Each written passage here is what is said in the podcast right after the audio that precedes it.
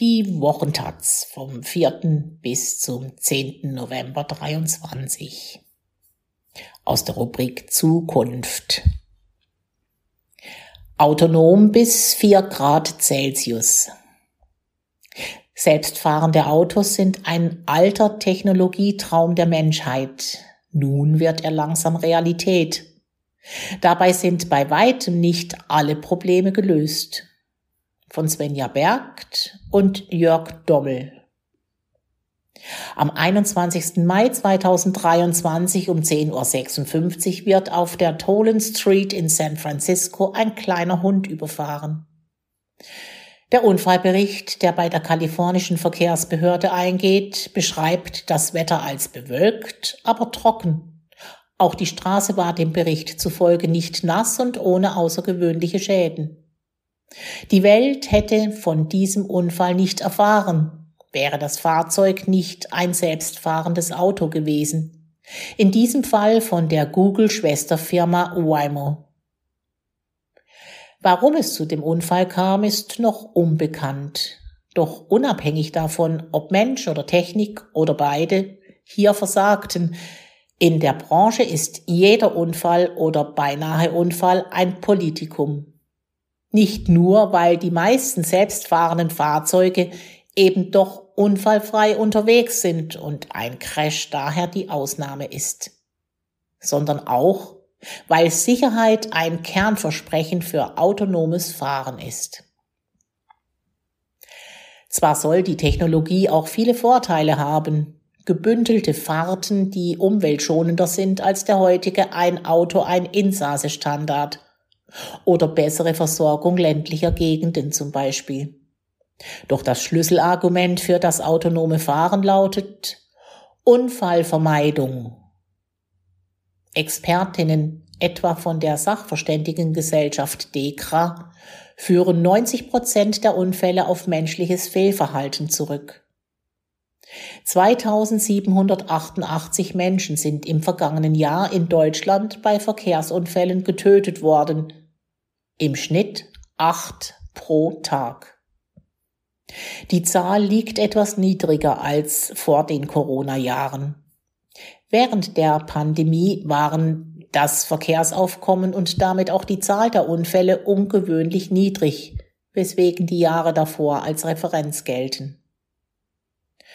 Doch ein Marker ist gestiegen, die Zahl der Unfälle unter Alkoholeinfluss, sowohl mit als auch ohne Verletzte und Tote. In den Jahren 2015 bis 19 erfasste die Polizei jährlich zwischen 13.000 und 14.000 Unfälle unter Alkoholeinfluss, bei denen Personen zu Schaden kamen. Im vergangenen Jahr waren es 16.807 Unfälle.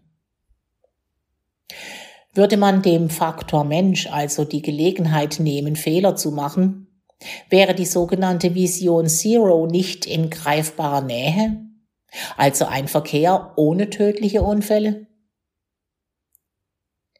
Die Vision Zero steht eigentlich für einen Wechsel im Denken. Alles rund um die Verkehrsteilnahme muss so gestaltet sein, dass der Mensch und dessen Unversehrtheit im Zentrum stehen. Ein klares Ziel also und damit etwas, auf das sich die Software, die selbstfahrende Autos steuert, hin programmieren lässt.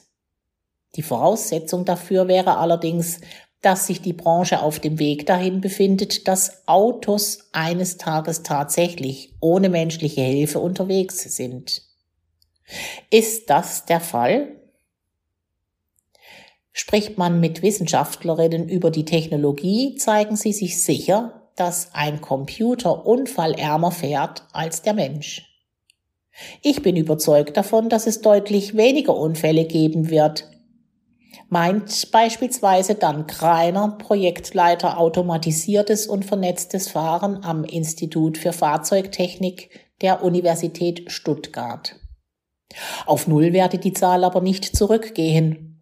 Man dürfe nicht vergessen, dass der Mensch derzeit zwar haufenweise Unfälle verursache, aber auch durch schnelles oder besonnenes Verhalten einige verhindere. San Francisco, wo im Mai der kleine Hund überfahren wurde, ist so etwas wie die Experimentierstadt für die Auto- und die Tech-Industrie, die das Thema autonomes Fahren vorantreiben. Wie emotional das Thema auch in den USA debattiert wird, zeigte sich zuletzt Ende Oktober. Da kündigte Waymo-Konkurrent Cruise an, seine selbstfahrenden Taxis vorerst aus dem Verkehr zu ziehen.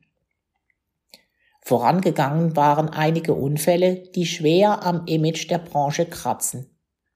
So kritisierten etwa Einsatzkräfte wiederholt, dass ihre Fahrzeuge von Robotaxis blockiert würden. Bei einem weiteren Unfall wurde eine Person von einem menschengesteuerten Pkw angefahren und unter ein Robotaxi geschleudert. Im Zentrum der Kritik stand nach dem Unfall nicht der Mensch hinter dem Steuer des herkömmlichen Pkw, der den Berichten zufolge nach dem Aufprall Fahrerflucht beging, sondern der Betreiber des Robotaxis, das nicht sofort stehen geblieben war. Deutschland ist längst nicht so weit wie die USA, wo in mehreren Bundesstaaten autonome Fahrzeuge im öffentlichen Verkehr erlaubt sind.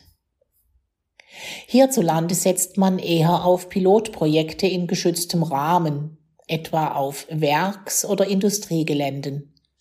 Außerhalb dessen ist der Einsatz am weitesten auf Autobahnen fortgeschritten. Dort dürfen seit Anfang des Jahres Fahrzeuge im Selbstfahrmodus mit bis zu 130 Stundenkilometern unterwegs sein. Unter folgenden Bedingungen. Ein Mensch muss am Steuer sitzen. Er darf sich kurz vom Verkehrsgeschehen abwenden, um etwa eine Nachricht zu tippen. Aber er darf nicht schlafen oder Dinge unternehmen, die dazu führen könnten, dass er die Aufmerksamkeit nicht sofort wieder auf die Straße lenken kann. Auch wenn die Technologie autonomes Fahren heißt, kann von Autonomie noch nicht die Rede sein. In der Branche unterscheidet man fünf Automatisierungslevel. Von Level 1, bei dem zum Beispiel ein Spurhalteassistent zum Einsatz kommt, geht es über ein Parkhilfen und Fahrzeuge, in denen ein Mensch nur noch die Aufsicht übernimmt, bis hin zu Level 5 und erst da zum wirklich autonomen Fahren. Dann, wenn alle Fahrzeuginsassen nur noch Passagiere sind und sich das Auto auch ohne Fahrerin fortbewegt. Der auf deutschen Autobahnen erlaubte Selbstfahrmodus liegt auf Level 3. Doch auch dabei kommt den Autos noch oft die Realität in die Quere. Etwa die Meteorologie. Zum Beispiel beim Drive Pilot. Der Fahrzeugassistent für die S-Klasse von Mercedes ist der erste Autopilot, der in Deutschland im Regulärbetrieb auf Autobahnen auf Level 3 fährt. Also auf dem Level, wo sich der Mensch am Steuer auch mal abwenden darf. Doch wäre ein Mensch beim Fahren so eingeschränkt wie der Drive Pilot, es wären kaum Autos auf der Straße, denn der Beipackzettel des Herstellers ist lang.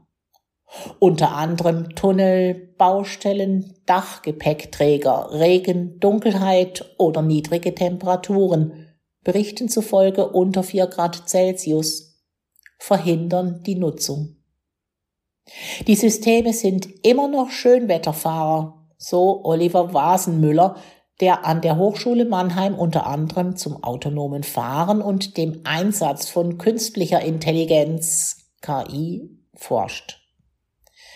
Die Probleme der Selbstfahrtechnik sind kleinteilig.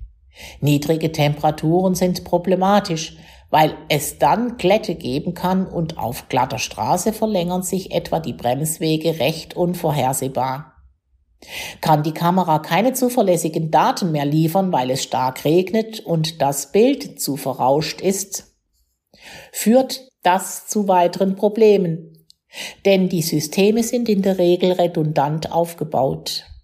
Sie verlassen sich also bei der Auswertung der Umgebungs- und Fahrzeugdaten nicht auf eine Quelle, sondern es müssen zwei Quellen eine gleiche Information liefern. Zum Beispiel können die Kamera und eine Linienerkennung per Infrarot den Spurverlauf verfolgen.